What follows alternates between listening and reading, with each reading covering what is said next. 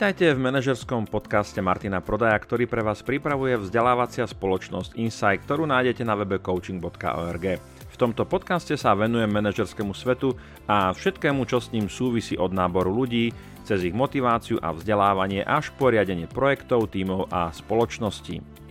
Červenou líniou tohoto podcastu je myšlienka Alberta Einsteina, aká?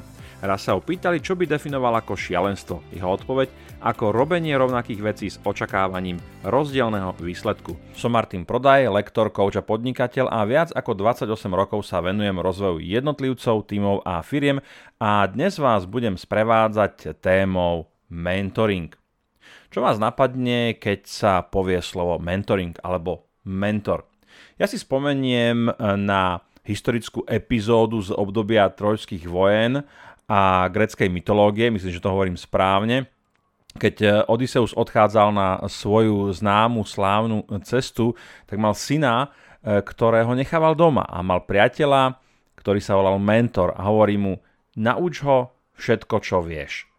A takto jednoducho, stručne, jasne by sme mohli definovať takúto základnú podstatu mentoringu. Mentoring budeme radiť do kategórie rozvojových nástrojov, v rámci ktorých dochádza k odovzdávaniu vedomostí, znalostí, zručností zo strany niekoho seniorného, zo strany zamestnanca, najčastejšie zamestnanca, ktorý je naozaj v spoločnosti už dlhú dobu, prešiel mnohými oblastiami, má naozaj veľa skúseností a teraz my chceme tieto skúsenosti zužitkovať, chceme ich odovzdať, chceme ich posunúť ďalej, chceme nájsť nejakú pôdu, na ktoré by mohlo rásť to poznanie ďalej. Čiže mentoring je rozvojový nástroj, je to diadický nástroj, pretože mentoring sa odohráva najčastejšie v diáde, v dvojici, kedy máme mentora a mentorovaného. No a ako som povedal, je obsahom toho mentoringu je odovzdávanie nejakých skúseností, poznatkov z istej konkrétnej oblasti. Treba povedať, že mentoring naozaj patrí medzi veľmi efektívne a veľmi silné mocné nástroje z hľadiska rozvoja ľudských zdrojov, aj keď častokrát môže byť, pokiaľ máme obmedzený rozpočet, môže byť pre nás neprístupný, pretože sa radí do kategórie rozvojových nástrojov, ktoré sú predsa len trošku nákladnejšie. Ale zase to, čo minieme na jednej strane, tak to na druhej strane získame na rýchlosti, efektívnosti, zacielenosti, pretože naozaj ten vzťah medzi mentorom a mentorovaným je o tom, že mentor vie skutočne vydestilovať, vyabstrahovať zo svojho poznania a zo svojich skúseností všetko to, čo je pre toho človeka naozaj kľúčové, zásadné, najdôležitejšie.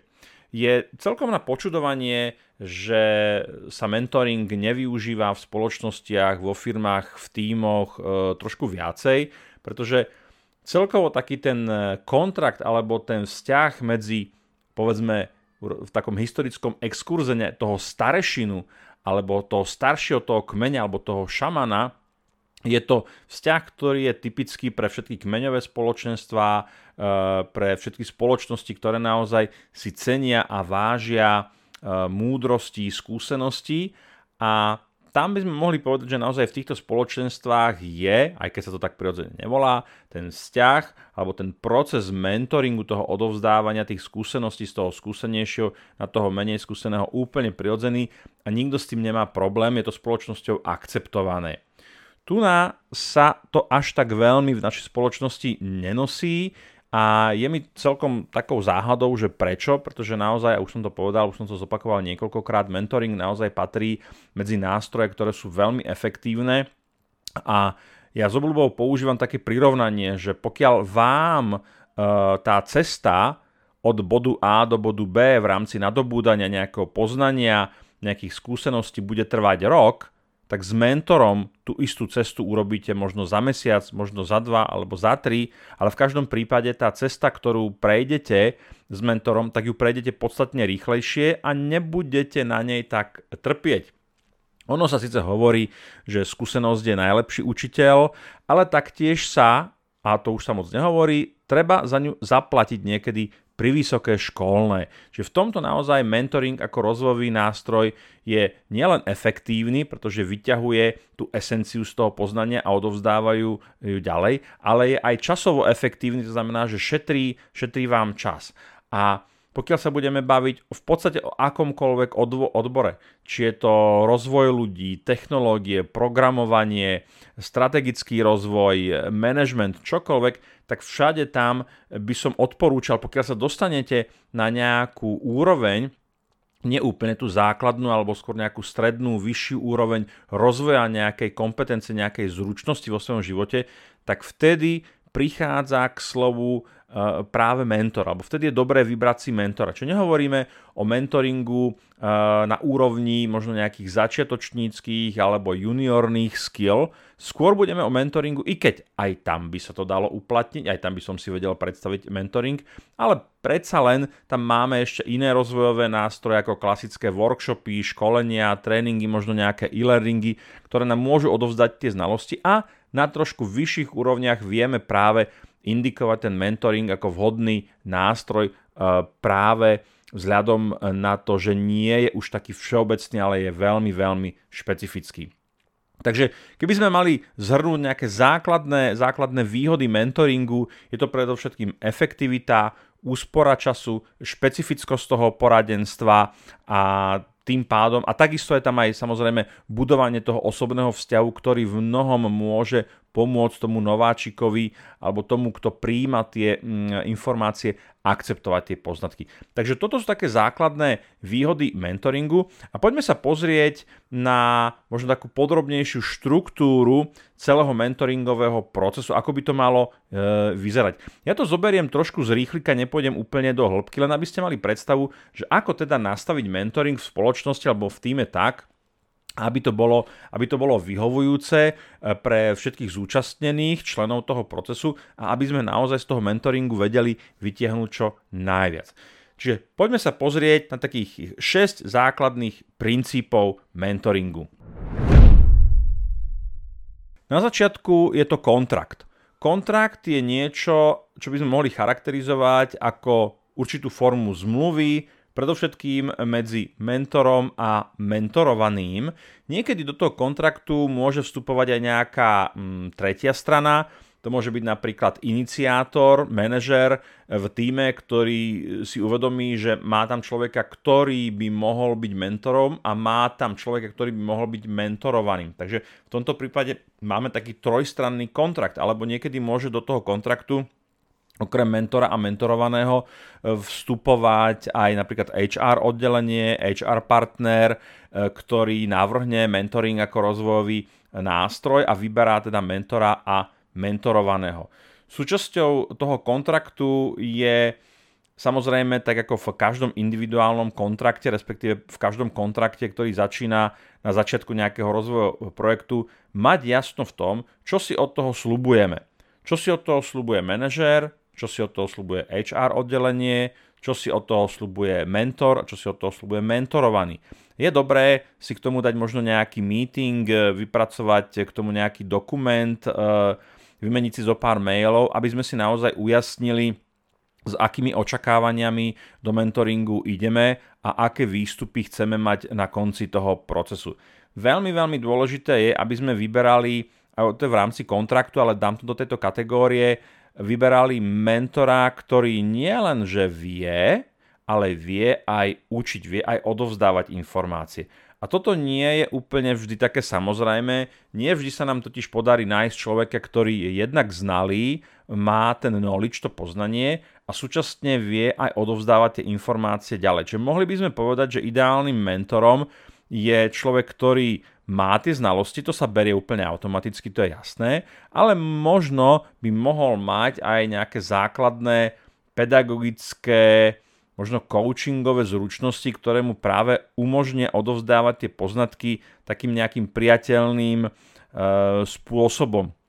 No a takisto tam je veľmi dôležité, aby sme tam mali aj ochotu toho mentora sa do toho projektu zapojiť, pretože s najväčšou pravdepodobnosťou sa nebude jednať o možno jedno, dve sporadické sedenia, ale pokiaľ to chceme zobrať vážne, tak nastavujeme mentoringový kontrakt na nejaké dlhšie časové obdobie, možno tri mesiace, možno päť až šesť mesiacov, čo bude obnášať niekoľko hodín, pokiaľ naozaj by sme ten základný formát vnímali ako povedzme jedenkrát jednohodinové stretnutie za mesiac v podobu trvania šesť mesiacov, tak to máme v podstate šesť hodín. Ono sa to nemusí zdať na prvý pohľad ako veľmi veľa, ale je veľmi dôležité, aby sme tam mali tú ochotu toho mentora do toho ísť. Takže toto je súčasťou možno toho kontraktu, nastaviť si pravidlá, nastaviť si rámce, nastaviť si očakávania a, a mať tam súhlas toho mentora, že toho pôjde. Na druhom mieste máme angažovanosť mentorovaného. Je to dôležité, mohli by sme si povedať, že je to úplne samozrejme a o čom to vlastne, alebo čo mám na mysli, keď hovorím o angažovanosti mentorovaného.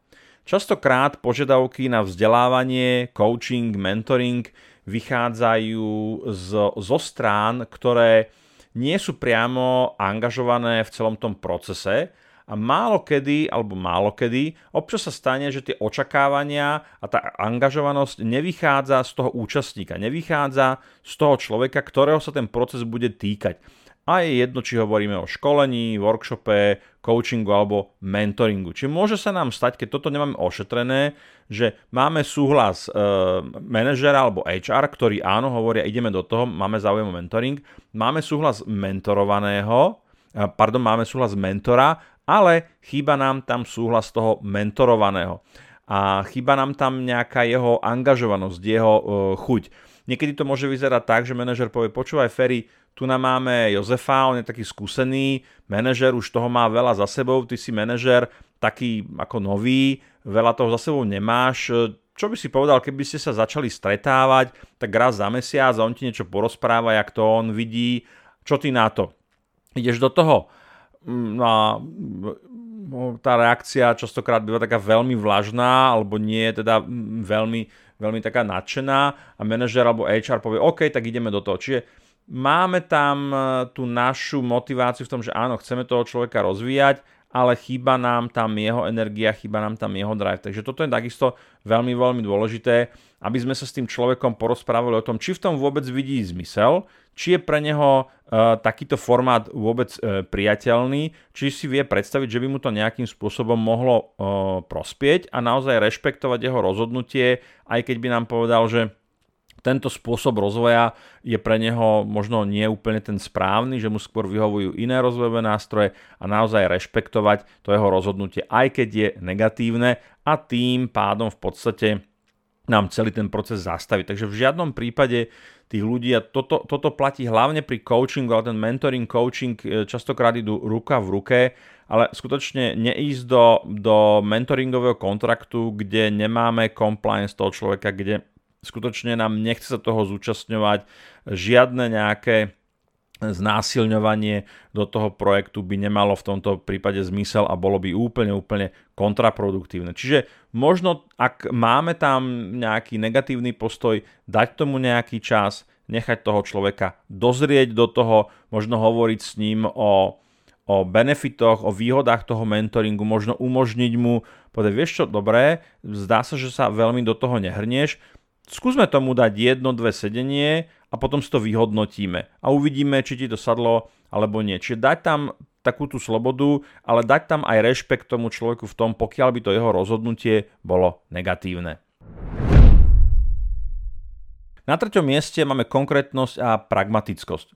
Už som o tom hovoril trošku viacej v takomto intre do toho dnešného podcastu, že výhodou toho mentoringu je, že ten mentor je skutočne človekom z praxe, alebo mal by byť človekom z praxe. To znamená, že to, s čím ten mentorovaný je konfrontovaný s prekážkami, výzvami, udalosťami, ktoré sa mu dejú, tak v ideálnom prípade mentor tým sám prešiel.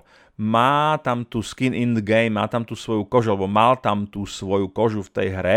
To znamená, že rady, ktoré dáva, alebo odporúčania, ktoré vie dávať, tak vychádzajú z nejakých konkrétnych zážitkov, nejakých konkrétnych skúseností. Mentor v žiadnom prípade nie je akademik.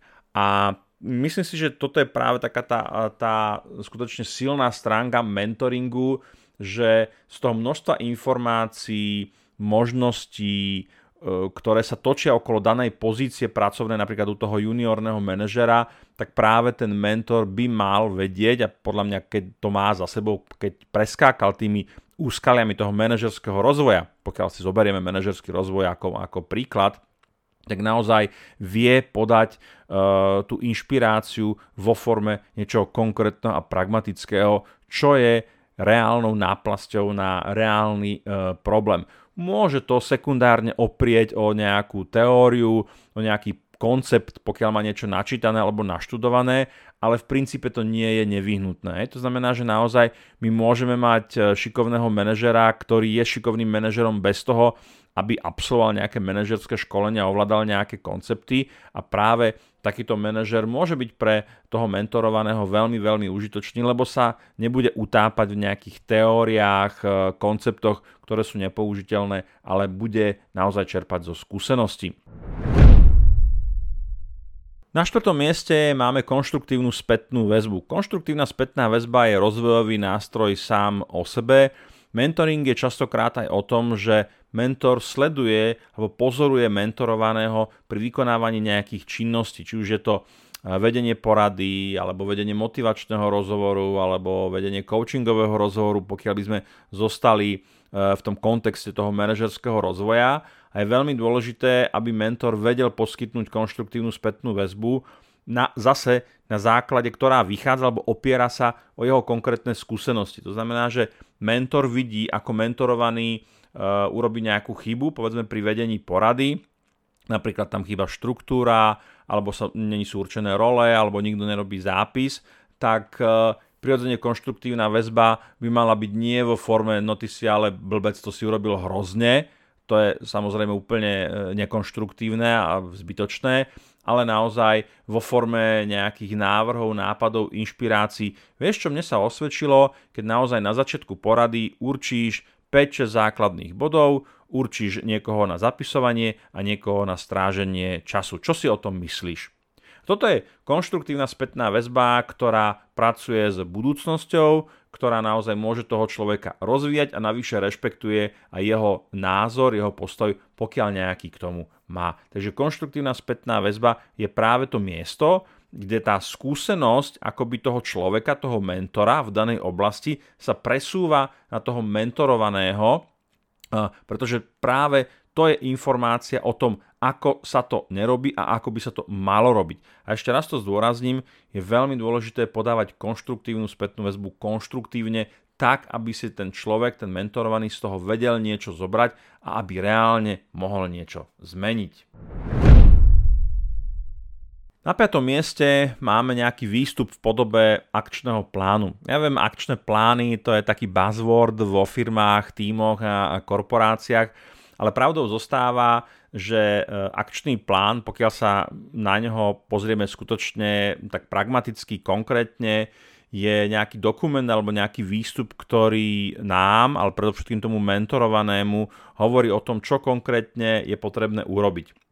A ten akčný plán je dobré, pokiaľ má nejakú písomnú podobu, a ideálne je, keď je napríklad ten akčný plán súčasťou nejakej zápisnice, o tom budeme hovoriť trošku neskôr, ale je dobré, aby ten akčný plán bol vypracovaný mentorovaným buď počas v rámci nejakých poznámok, alebo po skončení toho mentoringového sedenia.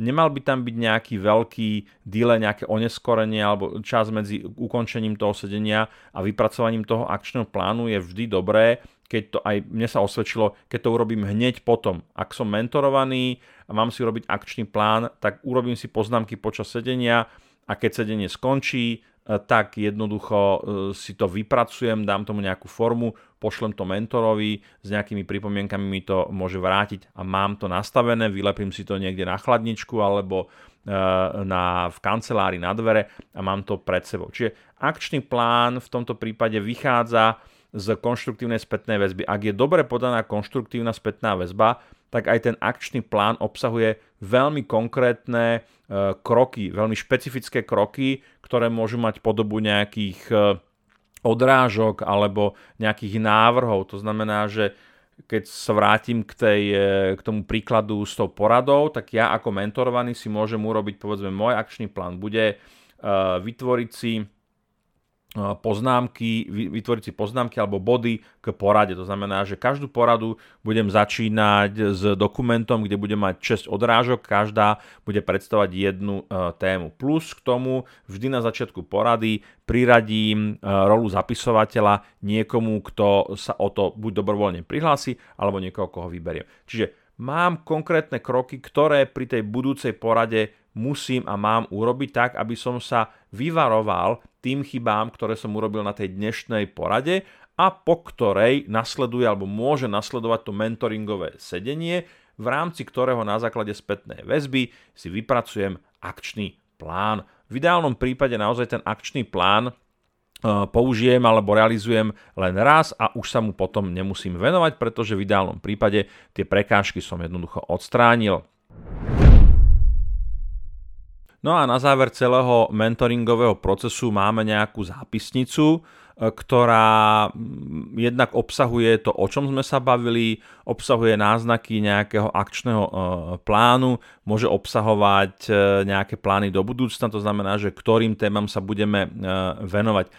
Je to o tom, aby sme mali nejakú evidenciu, je ideálne, keď to máme na nejakom zdieľanom úložisku, v nejakom foldri, do ktorého môžeme pristupovať aj ja, aj ten mentorovaný, ideálne aj ten manažer alebo to há er oddelenie, pokiaľ sú súčasťou toho mentoringového kontraktu.